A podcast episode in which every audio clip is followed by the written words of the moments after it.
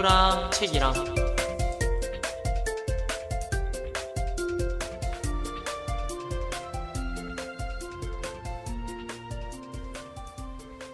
안녕하세요. 태호랑 책이랑의 최태호입니다. 사람들은 무엇에 대해 상상하거나 생각하기도 하고 팔을 움직이는 등의 활동을 하기도 하며 자신들은 깨닫지 못한 채 생명 유지를 위하여 내부 장기나 호르몬의 분비에 관한 작용을 조절하기도 합니다.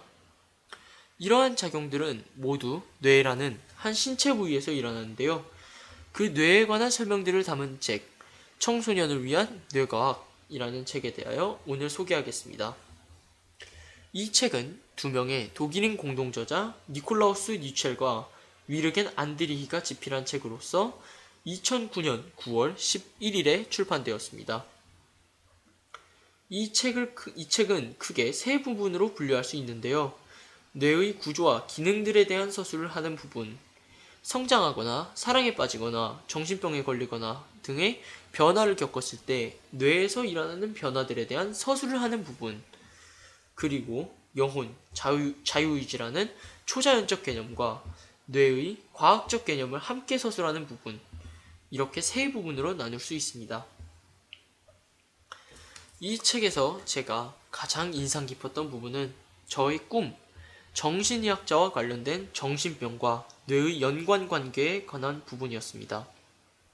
정신병의 증상에 대하여 서술하고 이러한 증상들이 일어나는 원인과 과정을 뇌의 작용과 관련지어 서술하여 정신병에 대한 지식이 전무했던 그때의 저에게 새로운 지식들을 전달해 주었습니다.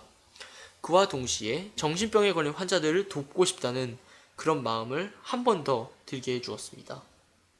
그 외에도 뇌의 작용으로 인해 일어나는 간질 발작이나 파킨슨병, 그리고 다발성 경화증이라는 생소한 이름의 병들에 대하여 설명을 해주어 정신병에 걸린 환자들 뿐만 아니라 이 병들에 걸린 환자들도 돕고 싶다는 생각이 들었습니다. 이 책이 서술적인 면에서 특징적인 점은 인물이 처한 상황을 제시하여 하나의 이야기를 제시한 후 그것으로부터 뇌에 관한 지식을 이야기하고 제, 설명해주기 시작한다는 점입니다. 예를 들어 하나의 글을 읽어드리겠습니다. 시작하겠습니다. 어제 처음으로 이 병원에 들어온 한 아저씨는 다른 사람과 주먹 다짐을 해서 입원하게 되었다. 막 입원했을 때 아저씨는 아주 기분이 좋아 보였다. 알렉스를 본 지 몇 분도 지나지 않아 자신이 살아온 이야기를 풀어놓기 시작했다. 그뿐만이 아니었다. 그 아저씨는 창고에 있는 자전거 세대, 욕조에 설치한 거품 목욕 장치, 은수저 두 세트 등 지난 며칠 사이에 아주 싸게 사들인 물건들에 대해서 실컷 자랑을 늘어놓았다. 새로 사려고 생각 중이라는 자동차에 대해서도 들려주었다. 이것이 다가 아니었다. 지금 계획하고 있는 수천 가지 일도 줄줄 늘어놓았다. 책을 쓰려고 하는데 그 내용은 이미 다 머릿속에 들어있다고 말했다. 쉴 틈도 없이 이야기하던 아저씨의 모습은 마치 마약에라도 취한 듯 흥분되어 보였다. 하지만 지금 아저씨는 완전히 풀이 죽은 채 가만히 앉아 있었다. 간호사가 알렉스에게 귀띔해 주었다. 저분은 조울증이야. 양극성 기분장애라고도 불리는 이 정신병을 앓는 환자는 조증과 우울증 사이를 끊임없이 왔다 갔다 한다. 조증 단계에서는 지나치게 흥분하거나 자신을 과대평가하고 우울증 단계에서는 근심으로 가득 찬다. 조증과 우울증은 약간의 시간을 두고 바뀌는 경우도 있고 급작스럽게 바뀌는 경우도 있다. 그래서 어떤 환자는 기분이 느닷없이 이리저리 달라지는 것이다. 끝입니다. 이렇, 저는 이렇게 문학과 과학을 융합한 형식의 책을 아주 좋아합니다. 이렇게 이야기와 함께 지식을 전달하는 책을 더 찾아서 한번 읽어보고 싶네요. 마지막으로 제가 이 책을 읽고 싶다라고 마음먹게 된 결정적인 계기가 된 서론의 두 부분을 읽고 방송을 마치겠습니다. 시작하겠습니다. 우리의 목적은 전문의 실험을 치려는 사람들을 위한 교재를 만드는 것이 아니다.